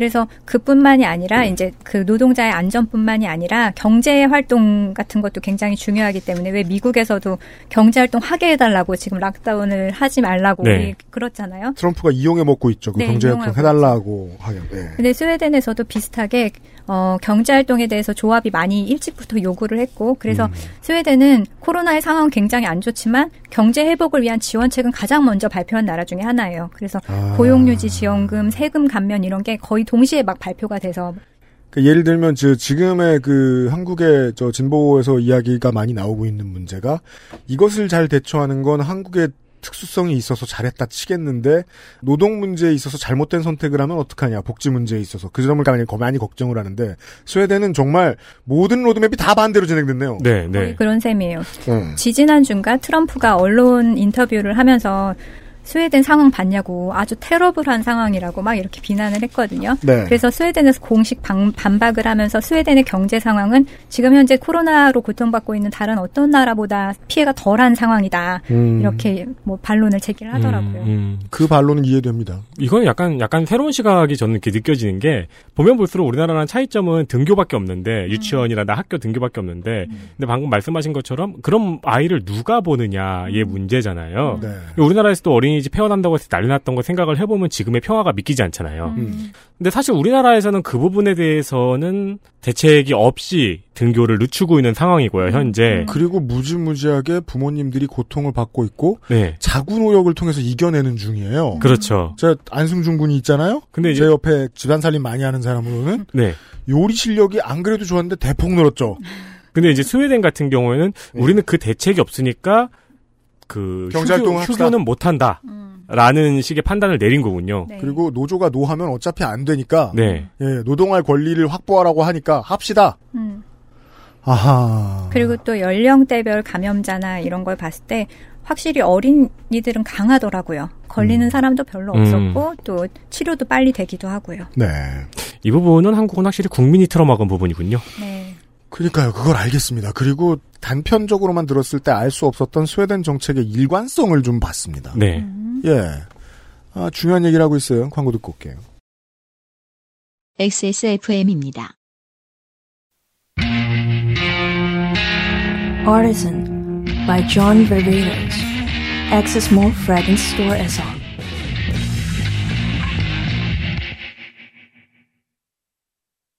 건강기능식품 광고입니다. 어이, 오늘 퇴근하고 집에 가면 뭐하냐? 이렇게 피곤한데 밤에 집에 가면 자야지. 요즘 가뜩이나 면역력도 떨어져가지고 내가 지금 야왕 데이 어 그 무슨 야왕 나이트 체내 흡수율을 높인 농축 홍삼 야왕 데이 어? 평산 네이처? 돌아왔습니다. 어, 명실상부한 국영 유튜버와 함께하고 있고요. 예, 명실상부한 유튜버. 네. 곧 돈도 받게 될 것이다. 네. 아 근데 제 시간이 짧아가지고 네. 아, 원래 유튜브 시간이 짧은 거예요. 아니 그 천 시간인가 채워야 되죠? 4천 시간이래요. 아 그래요? 네. 아 그럼 오늘 촬영해놓고 그거 가져가시지. 아니에요. 네. 전 차근차근 할게요. 아, 그래서 유튜버들이 쓸데없는 ASMR 이런 게 있는 거구나. 어, 그렇죠. 짧은 거 있다 네. 말고. 뭐든 하세요. 저, 아. 저희로만 할 것 같으면 그 시간은 순식간에 채웠죠. 그렇죠. 그러니까 이미 첫 돈을 받기 시작할 때 모든 게 차 있었어요, 저희들은. 네. 모든 트랙이 다 길기 때문에. 그래서 아무도 안 봐요. 자, 어, 그, 좀 전에 이야기해 주신 그 트럼프의 어휘 사용은 전 국민이 신경 쓸 필요 없습니다. 네. 그러니까 트럼프와 직접적인 이용 관계에 놓여 있는 예를 들면 뭐 도널드 트럼프 주니어 뭐 이런 사람들은 신경 써도 되겠죠. 근데 그를 제외하고 신경 쓸 필요 없는 게 트럼프가 지금 가장 많이 재선을 위해서 하고 있는 얘기는 자신의 원래 지지층들을 상대로 자유를 외쳐라. 음. 예, 경제 활동할 자유를 외쳐라. 방종할 자유를 외쳐라. 어딜 가나 방종하고 싶은 보수는 자유라는 말을 쓰죠. 그거를 제외하면 다른 나라가 더 나빠 정도밖에 없어요. 네. 근데 중국 건드리다 말고 때때로 시시때때로 스웨덴을 건드려요. 스웨덴 더 나쁘다고. 음. 그 와중에서 그 전혀 저 대처도 못 하고 있는 주제에 확진자는 100만 명을 넘어섰잖아요. 우습게 지금. 네. 100, 120만 명을 지금 훌쩍 뛰어넘었습니다. 저희가 지금 방송하는 중에 미국은. 어, 트럼프의 이야기는 신경 쓸 필요 없고요. 스웨덴은 이러한 스스로들이 생각했을 때 합리성, 일관성을 가지고 이렇게 한국에서 보기엔 정말 위험한 정책을 진행했다. 진행하려면 아무리 입헌군주국이라도 이 나라도 민주주의 국가인데 국민들이 여론이 동의했어야 될 거 아니에요. 네. 네. 근데 3월 초에 이제 스웨덴은 2월 말 3월 초 이때 스포츠 방학이라는 게 있어요. 아 그거 멋지더라고요. 그래서 그 시기에 스키를 타러 많이들 가거든요. 아 그래서 스포츠 방학이에요? 네. 오, 되게 열받는다. 왜? 스포츠 방학이라고 하시길래 억지로 스포츠 수련회 캠프 같은 거를 가는 건가 보다 싶었는데. 근데 예를 들어 한국이 2월 중순에 뭐 스키 방학이다. 이렇게 하면 얼마나 승질 나겠습니까? 지금 전 국민을 어떻게 한국 스키장에 다, 다 집어넣어요? 그리고 그걸 하면은 부모님들이 다 영어를 가르칠 수 있는 스키 캠프에 보내겠죠. 근데 스웨덴은 저 넓은 나라에 온 국민이 스키 타도 땅은 남으니까 그렇죠. 스키 방학이 되는군요. 맞아요. 아 근데 이게 진짜로 그런 의미에서 시작된 건 아니고 네. 과거에 스웨덴이 엄청 가난했을 적에 음. 이제 너무 가난해서 학교나 공공기관에 겨울에 석탄을 뗄 수가 없었대요. 음. 연료가 많이 드니까. 네. 그래서 그 연료가 많이 드는 시기 한 2주 정도를 집에서 지내라고. 아. 그래서 과거에는 석탄 방학이라고 불렀었다는 얘기가 있어요. 아. 보릿고개를 넘기는 어, 그런 그런 그 지금은 이제 스포츠 방학이라고 하고 공적 연료가 모자르기 때문에. 네, 네. 근데 이제 문제는 그런 놀라고 두는 방학이 있으면 그때 모든 사람들은 전 지역으로 흩어져서 모든 사람들을 만나고 오죠. 그렇죠, 그렇죠. 그리고 또 스웨덴이 물가가 비싸니까 이탈리아 북부에 가서 스키를 되게 많이 타요. 그 외 뭐 토리노 동계 올림픽 있고 이랬었죠. 아 그래? 아니 남들은 스키 타러 북유럽 가는데 북유럽 사람들은 딴 데 가서 타네요. 네, 많이 가요. 스위스, 뭐 이탈리아 북부 이런 데 많이 가서 심각한 문제가 거기에서 만나서 왔군요. 그렇죠. 그 전까지 한 명이었어요. 그랬는데 아. 이제 스키 방학 이후에 확진자가 폭발적으로 아. 늘기를 시작했어요. 그래서 그 초기에 늘고 나서는 스웨덴식 대응에 반대 여론도 이때는 이제 정책을 잡기 전이니까 반대 음. 여론도 제법 있었고 온라인상에서도 날카로운 토론이 이어지기도 했고요. 네. 이 무렵에 한국의 사례가 스웨덴 언론에 굉장히 자주 등장했습니다. 진짜 한국 언론이 스웨덴 언론에 등장하는 일이 없거든요. 1년에 네. 뭐 한두 번, 뭐, 뭐, 요번에, 작년에 문 대통령 가신 이후에 정말 많이 등장했었는데, 제가 들은 얘기로는 80년대, 90년대 탁구 얘기 나올 때 빼고는 정말요. 이렇게 많이 나온 적이 네, 없다고 해요. 한국 대통령이 나올 때는 김정은과 함께. 정말, 정말 로 이랬다. 그랬는데 이번에는 되게 많이 나왔어요. 그래서 음. 한국의 사례가 많이 등장을 했고 이, 사, 이 사례가 등장을 하면서 토론이 많이 일어나서 음. 뭐 과학자 22명이 정부의 대책에 반대 성명을 발표하기도 하고 네. 검사를 늘려라 뭐 이렇게 해라 저렇게 해라 뭐 지금은 한국처럼 지하철에서도 소독을 하고 그런다고 하더라고요. 그렇죠. 그래서 그런 대- 그런 게 있었는데 지금은 대부분 불안해하기는 하지만 정부의 대응책에 신뢰를 표하고 있습니다. 자, 이게 궁금합니다. 이게 어떻게 가능한가? 그리고 이게 음, 정치학 용어 중에 rally around flag이라는 용어가 있는데 네. 이게 어떤 위기 상황이 닥치면 잘했는지 어땠는지 상관없이 그 시기에는 어, 지도자의 인기가 막 오르는 거거든요. 네. 그렇죠. 그래서 지금도 이제 스웨덴에서도 비슷한 효과가 나오고 있어요. 그래서 총리인 스테판 레비엔의 지지도도 오르고 있고 사민당도 25%에서 계속 머물러 있었는데 지지율이 이번에 음. 30%까지 올라갔고요. rally around flag이 지금 사실 가장 완벽한 사례가 보여지고 있는 게 지금 2020년 맞아요. 봄입니다. 맞아요. 그러니까 저는 제일 좋은 사례가 저 일본이라고 생각해요. 음. 저렇게 하고 있는데 어떻게 아베 신조에 대한 지지율이 40%를 늘 넘는가? 근데 떨어지기 시작했어요. 그 우리나라에서는 다리 끊어도 올라갔잖아요. 지금 트럼프도 되게 높은 편입니다. 지금 개인 지지율은. 네. 트럼프도 많이 올랐고 네. 영국도 대응을 정말 못하고 있는데 보리스 존슨도 굉장히 많이 올랐었잖아요. 맞습니다.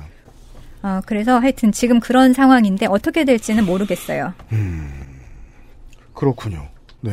그, 그, 그러면은, 제가 예전에 다른 분한테도 저 인터뷰에서 여쭤보고 해가지고 뭐 듣긴 들었습니다. 이 스웨덴 시민들이 지금은 합의에 도달했고, 음, 그냥 표면으로만 보면, 음, 그리고, 어, 그냥 일상생활을 잘 영위해 나가고 있다. 음.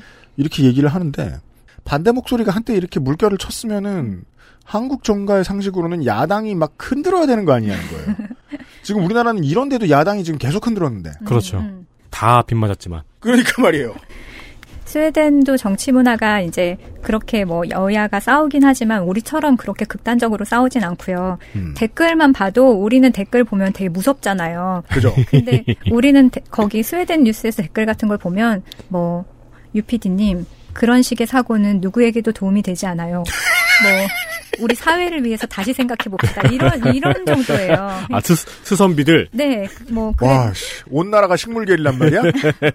그래서 하여튼간 근데 야당이 당연히 가만히 있지는 않아야 하지만 음. 근데 문제가 뭐냐면 현재 스톡 그 스웨덴의 확진자 현황을 보면 아까 2만이 넘는다고 했는데 음. 거의 9천 가까운 수가 수도 스톡홀름에 집중이 돼 있어요. 네. 근데 현재 스톡홀름 시장이 모데르테르나라고 온건당 야당이거든요. 네. 그래서 어, 스톡홀름 시의 교육, 공공안전, 노인 요양 등 이 각 영역을 담당하는 부시장이 있는데 그 아홉 명이 전부 다 야당 소속이에요. 아, 부시장도 뽑나 보죠? 아마 지명을 하는 것 같은데 그러니까. 시장이 지명을 하는 것 같은데 아, 다, 야당 소속. 자기 개파로 집어넣었다. 음. 자기 네. 정당으로. 그래서 반대할 수 있는 사람 다섯 명만 3인당이고 나머지 이제 전 다수가 아홉 명이니까 음. 거기서 정, 정책을 결정할 수밖에 없는데 이- 그래서 심지어 스톡홀름에서 숫자가 많이 늘었으니까 초기에 대응을 못한 게 야당 탓이다 이런 여론까지 있었어요. 아하, 이건 뭐 대구 상황을 상상해 보면 뭐 대충 예, 이해가 됩니다. 네, 그래 놓으니까 야당도 맘 놓고 비난할 처지가 아니죠. 지금 자유로울 수가 없으니까요. 음, 스톡홀름 시장이 야당 몫이라서 네. 예. 그래서 지금 이제 뭐 그리고 과거에 있었던 여러 가지 일을 되새기면 서로 뭐 서로 뭐 비난을 할 처지가 아니라 자유로운 거는 현재 그 스웨덴 민주당이라는 구구 정당 야당과 우- 어 야당과 여당 어느 쪽에서도 손을 잡지 않고 독립적으로 혼자 있는 그러니까 이 북유럽에 극우가 있다는 거는 청취자분들이 아시는데 이름이 스웨덴에서는 민주당입니다. 그 러니까요. 스웨덴 민주당, 스웨덴 네. 민주당. 원래 나라 이름이 들어가면 극우인 게 많잖아요. 네. 자기네 나라 이름이 들어가면. 아, 자유한국당이요? 다 똑같나 아, 봐요. 그렇죠. 맞아요. 자기네 나라 중심으로 막 이렇게 네. 하니까. 그래서 그 스웨덴 민주당인데 이 사람들은 지금 이 사람들이 불안해하고 이러는 걸 틈타서 반이민을 정- 주장하는 당이기 때문에 아. 노인 요양원에서 감염이 확산된 이유가 거기서 일하는 이민자들 때문이다. 아. 요양원에서 이민자들이 일을 많이 하거든요. 언어가 음. 많이 필요한 건 아니니까. 네. 그래서 이민자들 때문에 우리 우리 스웨덴 시민이 목숨을 잃게 됐다. 사회 통합 때문에 진짜 스웨덴 사람들의 목숨이 위험하게 했다. 이렇게 해가지고 막 반 이런 여론을 조, 조장하고 있는데 음. 저는 어떻게 보면 지금 스웨덴에서는 코로나도 위험하지만 이런 이런 이런 메시지가 사회에 퍼지는 것이 바이러스만큼 위험하다고 생각해요. 아, 그, 저, 이제 유럽과 북미가 동일하게 겪고 있는 사회적 문제고요. 네. 이 음. 백인 극우쟁이들. 음. 네. 거기다 스웨덴은 이민 인구가 1세대와 2세대를 합치면 25% 정도 되거든요. 네. 그러니까 사회의 25%가 이민자인데 지금 이민자한테 이렇게 뭐 칼끝을 겨누는 이런 비판을 하고 있으니까 사회가 얼마나 혼란스러워지고 있- 그렇죠. 네. 음, 그 점에서는 거의 미국 수준으로 도달했군요. 예. 음. 알겠습니다. 그럼 거기까지는 알겠는데, 이제는 결론이죠. 어, 사실 어느 정도 알 것 같기도 한데, 왜냐면, 음. 어, 한국에 사는 입장에서 혹은 이제 외국의 정책 입안자나 시사에 대해 관심이 많은 사람 입장에서 어떻게 생각할까를 생각해 보면 음. 한국을 부러워할 수는 있지만 한국처럼 하라는 말을 함부로 할 수는 없을 것 같아요. 그렇죠. 그 내가 하- 외국 사람들 많이 만나보지 않았지만 아무리 많이 만나봐도 어, 한국하고 비슷한 환경인 국가는 거의 없어요. 네. 사회 문화 전반에 걸쳐서. 맞아요. 한국처럼 된 이유는 한국이 한국이었기 때문인 것 같고 다른 나라가 못할 거라는 것도 알겠지만 우린 한국에 살았으니까 어, 어쩌다 이런 전략을 택하게 됐는가에 대해서는 깊이 이해할 수 없거든요 결국. 한국의 이번에 코로나 대처가 타산지석이라는 걸 설명하기도 쉽지 않고요. 네, 그쵸. 맞아요. 어, 제 생각에는 스웨덴이 이런 전략을 채택한 데는 두 가지 이유가 있는 것 같은데요. 일단은 자원이 부족해요. 자원의 부족. 네. 뭐, 일단 지식도 자원이라고 친다면 경험이 우리는 있었지만 메르스나 사스 같은 이런 경험이 있었지만 스웨덴은 코로나 바이러스에 대해서 잘 몰랐고 음. 그다음에 이게 옛날처럼 그냥 아시아에서 유행하다 끝날 질병이라고 생각했던 것 같아요. 네. 이거 뭐 스웨덴뿐만 아니라 유럽, 미국 모두에게 해당하는 거죠. 그러니까 메르스에 대해서 메르스가 우리나라의 귀한 경험이었던 이유가 그거죠. 아 설마 여기까지 퍼질 줄은 몰랐지 이랬는데 난리가 났으니까. 네.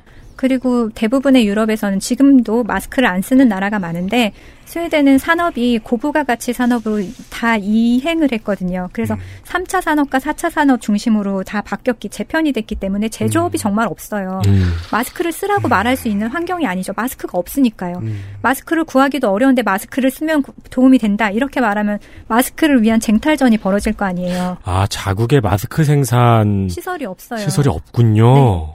그러니까 그래서 한 지난번에 인터뷰를 들으니까 영국의 보건학자가 마스크를 쓰면 상식적으로 그렇잖아요. 이게 침방울 감염인데 마스크를 쓰면 당연히 도움이 되는데 마스크가 그 말을 못 하는 게 이게 마스크를 구할 수 없는 상황에서 마스크를 써야 된다고 하면 사람들이 너도 나도 가져가면 의료진한테 못 간다는 거죠. 네. 진짜로 필요한 숫자가. 한국에서도 심지어 한국에서도 그런 얘기가 나온 적이 있어요. 네, 그렇죠. 시, 이번에도 영국에서 그 어, NHS인가 거기서 그 마스크를 사적으로 몰래 빼돌려서 파는 일까지 지금 나왔잖아요. 전 세계는 그 마스크가 비트코인 같은 역할을 하고 예, 있죠. 맞아요, 맞아요. 그래서 뭐, 뭐, 브라질 같은 데는 마스크 값이 2,500배가 올랐다고 하는데. 그렇죠. 이런 상황을 예측하면 마스크를 쓰라고 못하는, 그러니까 제조업이 부족했다는 거. 그래서, 어, 그, 그래서 이, 이 자원이 부족한 거예요. 그뿐만이 아니라 뭐, 스웨덴은 그 병원이 전부 다 공공시설이잖아요. 네. 그러다 보니까 민간이면 돈을 벌기 위해서 더 많은 투자를 하고 뭐 이런 게 가능하지만 공공기관은 사실 그러기가 어려워요. 예산을 매년 딱 짜고 작년에 얼만큼 썼으니까 내년에도 이럴 정도 되겠지? 그렇게 하다 보니까 예산이 딱 짜여져 있는데 그래서 늘 인력도 부족하고 자원도 부족한 상황이었거든요. 지금도. 실제로 한국의 공공의료도 비슷하게 겪고 있는 문제가 있죠. 음. 네. 그리고 어 스웨덴 같은 경우는 중병 중심 관리예요. 그러니까 우리가 감기 같은 게 걸려서는 의사를 만날 수도 없어요. 중병에 걸려야지만 의사를 만날 수 있을 정도. 아, 만날 수도 없어요, 아예? 만날 수도 없어요. 어. 뭐 전화를 하면 이제 간호사가 받아서 비타민 먹고 잠자고 한 2주 있다가 증상이 계속되면 다시 전화해.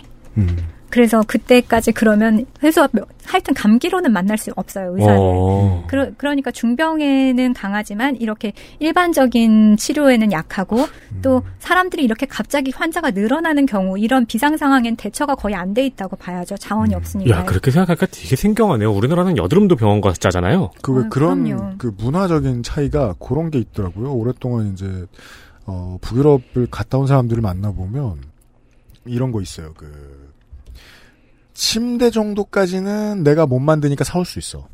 집 정도는 어느 회사에 연락해서 지어달라고 할 수 있어. 근데 의자 정도는 네가 만들어야지. 음. 그러니까 이게 그 물가가 만들어낸 이제 문화인 것 같기도 한데 다른 원인도 있어 보이는 거예요. 어 삶의 되게 다양한 문제들을 지가 처리하도록 하는 네 맞아요. 이 문화가 커요. 그래서 가구도 직접 조립하는. 아니 근데 저 뭐 다른 이유가 또 있는데 그건 이케아 얘기를 나중에 네. 한번 해보겠습니다. 네. 네. 거기에다가 거기다가 두 네. 번째 이제 이유가 뭐냐면 이건 음. 제 개인적인 의, 의견입니다만 네. 스웨덴은 코로나19 관련해서 의사 결정의 주체, 그러니까 최상위 의사 결정의 주체가 질병관리본부였어요. 음. 뭐 스웨덴 헬스 에이전시라고 부르는데 어 우리는 물론 질본이 최상위 의사 의사결정 기구긴 하지만 정치의 아래에 있는 거잖아요. 그렇죠. 근데 거기는 정치권에서 검사 좀 늘려주면 안 되냐 이렇게 여기다 부탁을 해야 되는 최상위 기구였어요. 그러니까 근데 이번에 청와대는 그냥 최소한의 코드 정도는 던져주잖아요. 그것도 아래로 내려보는 방식으로. 네. 근데 그게 아니군요. 근데 스웨덴의 질본은 뭐 우리나라 질본도 마찬가지겠지만 대부분 의사나 과학자로 구성이 돼 있거든요. 그래서 어, 여지껏 들어보시면 느껴지겠지만 뭐 머리로는 대강 이해가 갈 수 있다는 게 스웨덴의 대응 방식이 어떻게 보면은 이게 유럽식 합리주의인가? 막 피도 눈물도 없는 과학적인 대응 같은 거예요. 물론 과학적인 것도 아니죠. 이건 누구도 경험해 본 적이 없는 상황이니까. 네, 그렇죠. 그랬는데 제가 여기에서 딱 차이를 느꼈던 게 스웨덴의 질병관리본부 대표가 스웨덴 미디어랑 인터뷰를 한 적이 있어요. 음. 그래서 그 사람한테 노르웨이는 나름 성적이 괜찮거든요. 잘하고 있어요. 그랬더니 네. 이 노르웨이 사람이 어, 노르웨이 결정 역시 스웨덴하고 대응이 별 차이는 없었다. 큰 틀에선 차이가 없는데 다른 점이 있다면 스- 노르웨이는 의사결정 과정에 여론에 훨씬 귀를 많이 기울였고 여론에 따라서 움직인 게 많았다. 아, 스웨덴은 거기에 비하면 피도 눈물도 없었다. 네, 과학자가 막 여- 반대 여론도 있고 이거 막 이렇게 해도 휘둘리지 않고 자기 의견대로 계속 가고 있어요. 제가 음. 보기 지금도 그래요. 그래서 만약에 이게 실험실이라면 그게 맞아요. 과학자가 지휘하는 게 맞죠. 근데 그렇죠. 실험실은 다른 모든 자기가 알고 싶은 변수 말고 나머지는 전부 통제를 할 수 있잖아요. 근데 사회는 통제를 할 수 있는 그런 상황이 아닌데 그래서 어떻게 보면은 제가 이번에 느낀 건 어, 지금 우리나라에서도 그런 말을 많이 해요. 뭐 전문가에게 맡겨라, 과학자에게 맡겨라 이렇지만 이렇게 많은 사람의 운명이 걸린 이런 일은 전문가, 그러니까 메리토크라시보다 데모크라시가 더 나을 수도 있다. 집단 음. 지성이 특정 분야의 전문가들이 밀실에서 내리는 결정보다 우리도 사실 결정을 집본에서 내렸지만 시민 시민이 이렇게 하자 저렇게 하자 마스크 우리가 써야 된다 나가지 말자 자발적으로 의견을 내고 이렇게 여론을 형성한 게 있었잖아요. 네. 그게 오히려 저는 더 큰 힘을 발휘했다고도 볼 수 있다고 봐요. 아, 이거는 되게 생경한 광경이네요. 그동안 이제 과학의 정치를 뭐 개입시키지 말라는 말들이 오랜 지지를 얻었는데 음. 현재 상황에서는 정치가 여론이기도 하니까 음. 그게 어느 정도 대입이 되어야 오히려 좋은 결과가 나올 수 있다는. 네, 저는 그렇게 보이더라고요. 노르웨이도 그렇고 어. 대한민국의 상황을 봐도 그렇고요. 네. 그러니까 아까 얘기했던 광고 전에 말씀드렸던 것이 좀 더 구체화되는 게 그 어, 정치가 들어가고 여론이 들어가면 여기에 사람이 있다라는 인식을 해야 되잖아요. 네. 한국 질본의 드라이브는 거기에서 출발을 하는 것 같군요. 그러니까 제가 아까 광고 전에 한국이 악착 같았다고 말한 이유가 말했, 말했던 얘기를 좀 더 자세히 설명할 수 있을 것 같은 게 한 사람이라도 더 살리자로 접근했잖아요. 네, 맞아요. 맞아요. 그리고 개- 발표할 때도 어, 생명을 잃은 분들에 대해서 미안한 마음, 아픈 마음 이런 걸 전달하고 시작했죠. 스웨덴에선 네. 사실 보기 좀 어려운 광경이에요. 그건. 아. 그래서 이게 과학자들만 합리적인 이런 결정이 아니라 정말로 사회가 내리는 결정이 더 현명한 결정일 수도 있겠다. 그리고 네. 대한민국 같은 경우는 이제 질병관리본부가 과거에 몇 차례 경험을 했잖아요. 그래서 더 잘 대응할 수 있었고 최근에 발표한 거 보니까 하반기에 이 마음을 치료하기 위한 그 예술 치료까지 하겠다 뭐 이런 발표가 네. 있더라고요. 맞습니다. 어, 완전 감동했어요. 제 진짜 우리나라 정말 괜찮은 나라다. 북유럽에 자랑을 하고 싶을 정도로. 그리고 그뿐이 아니라 네. 시민이 나서서 자가격리하고 그렇죠. 저도 뭐 외국 대사들을 만나는 모임이 있어서 나갔는데 거기서 정말 우리나라에 대해서 가장 크게 평가한 게 대구를 봉쇄하지 않았던 거를 정말 높이 평가하더라고요. 음. 한국이 자발적인 시민의 자발성을 믿고 그걸 봉쇄하지 않았다는 걸 굉장히 높이 평가하더라고요. 그렇죠. 네. 그래서 이게 시민 시민의 역량이기도 하고 또 어떻게 보면 검사를 하면 할수록 확진자는 늘잖아요. 우리나라가 초기에 막 확- 검사를 많이 늘리니까 확진자가 늘었잖아요. 그렇죠. 네. 그럼 정부 입장에선 부담이 될 수밖에 없거든요. 네. 확진자가 늘어나는 건. 네. 그러면 정부 입장에서는 검사를 줄이라고 할 수도 있어요. 거기서 그, 그런 선택을 했던 게 일본이라고 맞아요. 알고 있죠. 그렇죠, 정확히. 근데 우리는 부담이 되지만 남는 신경 안 쓰고 일단 필요하니까 그렇죠. 검사를 막 늘렸잖아요. 그러니까 정치적인 판단도 굉장히 큰 역할을 이번엔 했다고 봐야죠. 그러니까 이 선택이 첫 발이 맞긴 맞았던 것 같아요. 이 선택이 가장 중요한 첫 발이 됐던 것 음. 맞아요. 같아요. 그러니까 그 여당의 입장에서 어, 국회의원 선거를 눈앞에 두고 있었고 네. 실적이 나빠질 게 뻔한데 몰라 태워버리고 죽자. 음. 그 대가로 국민을 살리자 정도의 선택을 했던 게 가장 해괴한 선택인 것 같긴 해요, 한국에. 근데 그런 선택을 할 수 있었던 것도 사실 메르스 때 국민들이 얼마나 분노했는지를 피부로 느꼈기 때문에. 맞아요. 네. 예, 그리고 또 질본 얘기해 주셨는데, 저희가 저, 우리 그 시간에도 말씀드렸습니다만은, 그, 외국 뉴스에 많이 나오고 한국 뉴스에 안 나오는 거 있죠? 그, 질본의 자가격리 키트 보면은, 저, coloring book하고, 식물 키우기 세트. 어, 심리관리용 물건들이 있- 있다는 거. 그게 한국에서는 그냥 칭찬하고 그냥 나갈 남 칭찬하고 말 미담 사례니까 사회부 기자들이 넣으면은 데스크에서 안 받아주는 거예요. 근데 외국에선 좋죠. 한국은 이런 거 한다고 막 뭐라고 하기 좋으니까 공짜라고. 그러니까 그 의사 결정 과정에 굉장히 다양한 사람들이 들어갔다는 걸 말해주는 거죠. 그냥 과학자만 들어간 게 아니라 뭐 말입니다. 심리학자든 뭐 이런 걸 치유하는 사람이든 그런 게 들어갔다는 거라서 이번에 정말 한국은 되게 대응을 잘한 거고 지금도 잘하고 있고요. 얘기가 길어지네요. 제가 제일 충격받 았던 거는 4월 말에 질본 본부장이 그 어린이 에디션 브리핑 할 때였어요. 음, 어린이날 일주일 남겨놓고 한 거거든요. 관심 가지라고. 와, 저 감수성 무엇? 음. 아, 그렇습니다. 네. 음, 결론을 낼 때가 됐습니다. 예. 그, 근데 지금 뭐, 이런 전략을 택한 이유까지 나왔으니까, 음. 사실 모든 이유가 거의 다 나왔는데, 그, 스웨덴의 입장에서 제가 초반에 말씀드린 생각이 변한 건 아닙니다. 스웨덴의 입장에서 할 수 있는 합리적인 선택이었던 건 맞는 것 같다. 그러면 이렇게 생각해야 되잖아요. 위기가 왔을 때 하는 합리적인 선택은 그동안 준비를 잘못한 것들의 결과거든요. 맞아요. 뭘 잘못했을까? 이 스웨덴은 2000년대 되면서부터 좌우가 번갈아서 정권을 잡았는데 내각 책임제니까요. 음. 근데 2006년 이후로 어떤 정당도 과반의 지지를 얻은 적이 없어요. 네. 그러니까 과반의 지지를 못 얻으니까 항상 어, 반대파라든가 다른 데랑 손을 잡아야 될 수밖에 없죠. 네. 그래서 현재는 3인당이 집권을 했는데 중도 좌파인데요. 근데 두 텀째 집권을 하고 있는데 과반을 얻지 못해서 우파 아까 말했던 뭐 스톡홀름 시청 뭐 그쪽하고 손을 잡는 대신에 저- 온건당이라고 하셨죠. 예, 온건당. 그래서 여러 가지 정책을 양보를 해야 됐어요. 아, 연정이랑 그렇죠. 예, 그래서 뭐 민영화라든지 복지 예산을 삭감한다든지 이런 것을 타협을 했었거든요. 되게 큰 걸 양보한 거 아닌가요? 많이 양보를 했죠. 그러니까 원래는 자기들은 100을 하고 싶었는데 여기서 50이라면 75 이런 식으로. 근데 이게 야금야금 야금 계속 줄어든 거예요. 네. 그래서 어 지난 두 차례 선거에서 가장 큰 쟁점 중에 하나가 병원과 학교 운영의 민영화였고 또 서비스 개선이었는데 병원 예산도 많이 깎였어요. 그리고 공공으로 운영하다 보니까 아까 말씀드렸던 것처럼 의사결정이 느리고요. 실제로 이번 코로나가 있기 이전에도 작년 재작 작년부터인가 뉴스를 보면 병원에서 소독 장갑이나 약이나 이런 게 부족해서 수술이 한 달씩 연기되는 지역도 있었어요. 뭐 아. 지금 뭐 요번 스코네 지역에서는 이렇게 됐다 저렇게 됐다. 그러니까 이렇게까지 되는 상황이었는데 코로나까지 터졌으니까 더더욱 대응을 못한 음, 거죠. 음. 그래서 어 예상치 못한 상황이 대- 닥쳤는데 손쓰기 어려운 상황이었고 아까 과거에 했던 것의 결과라는 게 네. 그래서 집단 검사 대신에 면역력이 약하거나 의료진인 경우, 그다음에 요양원에서 근무하는 사람 이렇게 타깃으로만 검사를 했고요. 네. 그래서 샘플 검사를 진행한 것은 어쩌면 스웨덴에서는 자기가 가지고 있는 현재 가지고 있는 자원에서는 가장 효율적인 선택을 한 것이라고는 저는 봅니다. 쓸 걸 다 쓰고 할 수 있었던 선택이 그거였다. 네. 그래서 지금 뭐 우리도 저도 막 그렇게 막 다, 우리나라 최고 막 이렇게 말하고 그런 사람은 아닌데도 불구하고 저는 정말 잘하고 있다고 생각하는데 그러다 보니까 한국의 입장에서 보면 스웨덴이 답답하거나 이해가 안 될 수도 있죠. 그래요. 근데 저는 물론 이런 비판이나 아니면 건설적인 바램은 중요하지만 사람도 그렇고 나라도 그렇고 다 자기만의 상황이 있는 것이고 네. 자기 나름에서는 최선의 선택을 최적의 선택을 하는 건데 그 사람의 상황을 저는 존중은 해줘야 된다고 생각하거든요. 좋은 말씀입니다. 누군가가 무언가를 제일 잘했을 때 빠지기 쉬운 함정이거든요. 음. 남들이 다 잘못된 걸 하고 있다고 놀리는. 네. 네.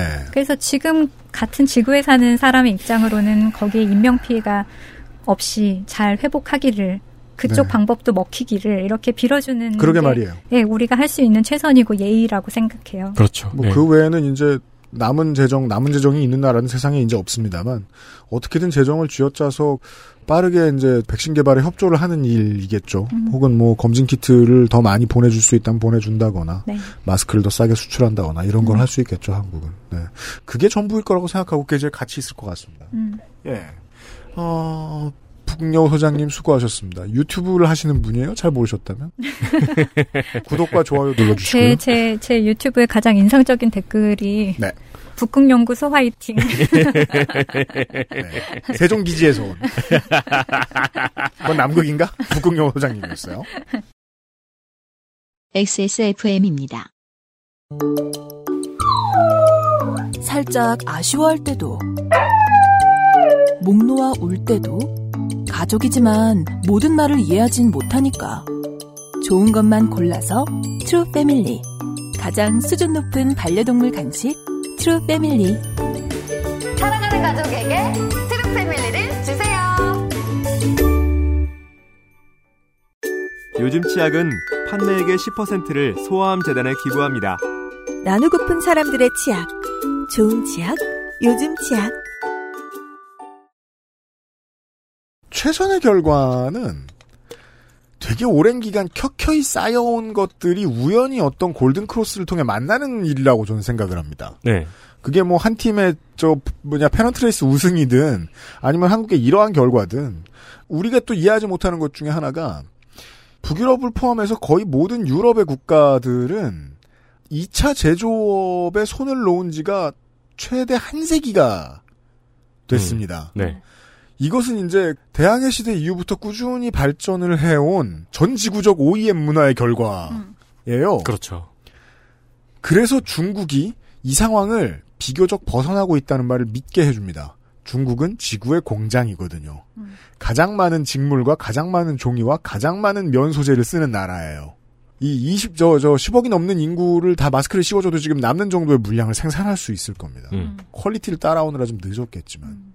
한국도 마찬가지죠. 중국이 있기 전에 한국과 일본이라는 백인들을 위한 공장 노릇을 오랫동안 해왔고, 그래서 늙은 지역의 정치인들이 아직도 대구나 부산에서 신발 공장을 다시 많이 만들겠다, 직물 공장을 다시 많이 만들겠다라는 얘기를 하고 있습니다. 네. 그 사이에 90년대에 중국과 승부하기 위해서 한국은 기술력을 늘리면 늘렸지 상당히 많은 공장장들이 제조업을 포기하지 않았고 그 덕을 보고 있죠. 그러게요. 저도 이번에 제조업의 그 힘을 다시 깨달았거든요. 네. 그리고 어 독일이 사실 유럽에서 경제적으로 하락세를 겪고 있었지만 이번 코로나 때 제조업이 강했기 때문에 업종에서 바로 바로 바꿔서 뭐 예를 들면 BMW 공장에서 그렇죠. 산소호흡기를 만든다던가 음. 이런 식으로 바꿀 수 있으니까요. 노조가 제조업을 틀어쥐고 있던 덕을 봤죠 지금 네. 독일은. 그래서 회복도 빠르고 그리고 상대적으로 피해도 적은 편이죠. 역설적으로 프랑스와 이탈리아가 아, 모든 현지 공장이 얼마 안 남았습니다만은 현지에 있는 명품 공장을 다 마스크로 돌려서 막을 수 있었던 측면도 있었다는 거예요. 예. 그 두 가지 얘기입니다. 우리가 이제 그 북유럽 적으로 사고를 하는 많은 글쟁이들을 그동안 많이 모셨는데 예를 들면 손희상 선생. 네. 아, 현명한 얘기들을 많이 들려줬습니다. 그가 들려준 현명한 얘기 중엔 이런 게 있었습니다. 아, 이제 세상은 모든 것을 수입하고 수출하는 시대다 보니까 식량 자급에 대한 갈망을 그만 가져도 되지 않겠느냐. 쌀 얘기를 하면서 그런 얘기를 했었어요. 어, 우리가 생각해왔던 모든 합리에 대한 의문을 다 던지고 있습니다. 지금 코로나19가. 음. 예. 네. 스웨덴은 이제 날씨가 춥잖아요. 네. 지금 기후 변화 때문에 온도가 뭐 몇 년에 몇 도씩 이렇게 올라가고 있잖아요. 0.5도씩. 네. 그래서 스웨덴에선 그 시뮬레이션이 이미 이루어졌어요. 온도가 올라가면 오히려 거기서는 지구 온난화가 되면 어, 경작지가 늘어나요. 날씨가 추운 나라였기 그렇죠. 때문에. 그래서 스웨덴은 어떻게 보면 기후 변화에 가장 적극적으로 대응하는 나라임에도 어, 온도가 이렇게 올랐을 때 경작지가 이렇게 늘어나니까 우리나라에서 식량 자급률이 이렇게 이렇게 늘어날 것이다. 이 시뮬레이션이 되어 있더라고요. 계단식 논이 생기겠구나. 그 되게 동네에. 어, 이것도 생각 못했던 신기한 현상이네요. 음. 네. 위- 지구 위쪽은 경작지가 늘어나는군요. 예, 그렇죠. 그래서 지금 코로나보다 만약에 더한 위기가 닥쳐서 모든 나라가 각각의 국경을 봉쇄하게 된다면 한국은 이 contingency plan을 썼을 때 몇 얼만큼의 기간 동안 우리가 자급자족할 수 있을까 이런 계획을 세우고 있는가? 세우고 있을 거예요. 어, 시뮬레이션 돌리고 있겠네요. 음. 네. 하고 있을 거예요. 왜냐하면 지금 농촌 지자체들에게 저 극한의 호재가 찾아왔거든요. 수십 년 만에. 네. 자체적인 이제 가- 가구 개별 가구들도 그렇고 저 가공식품들도 그렇고 국내 농수산물 저 수요가 너무 많이 늘다 보니까 미래를 준비하기 시작했겠죠. 예. 인간이 아무 생각이나 하고 아무 짓이나 하고 있을 때 예. 아, 이런 경고등이 들어왔다는 얘기를 이번 주에 드리고 있습니다. 마지막에 하셨던 말씀이 되게 기억이 남네요. 인터넷을 보다 보면은 옛날엔 지네끼리 싸우더니 요즘에는 또 다른 나라 비웃고들 있잖아요. 예, 그래서 볼 때마다 되게 인, 인류애를 되게 잃는 모습인데 그 세상에는 댓글 다는 사람보다 안 다는 사람이 더 많으니까요. 그럼요. 네, 다들 고민하고 있을 겁니다. 네, 북녀 소장님하고 같이 인사드리죠. 윤세민 에디터하고 유승균 PD였고요. 내일 이 시간에도 어, 유럽의 코로나19 상황을 통해서 우리가 뭐 배울 게 없나 좀 알아보겠습니다. 네. 내일 뵙죠. 안녕히 계십시오. 안녕히 계세요. 감사합니다. XSFM입니다. I D W K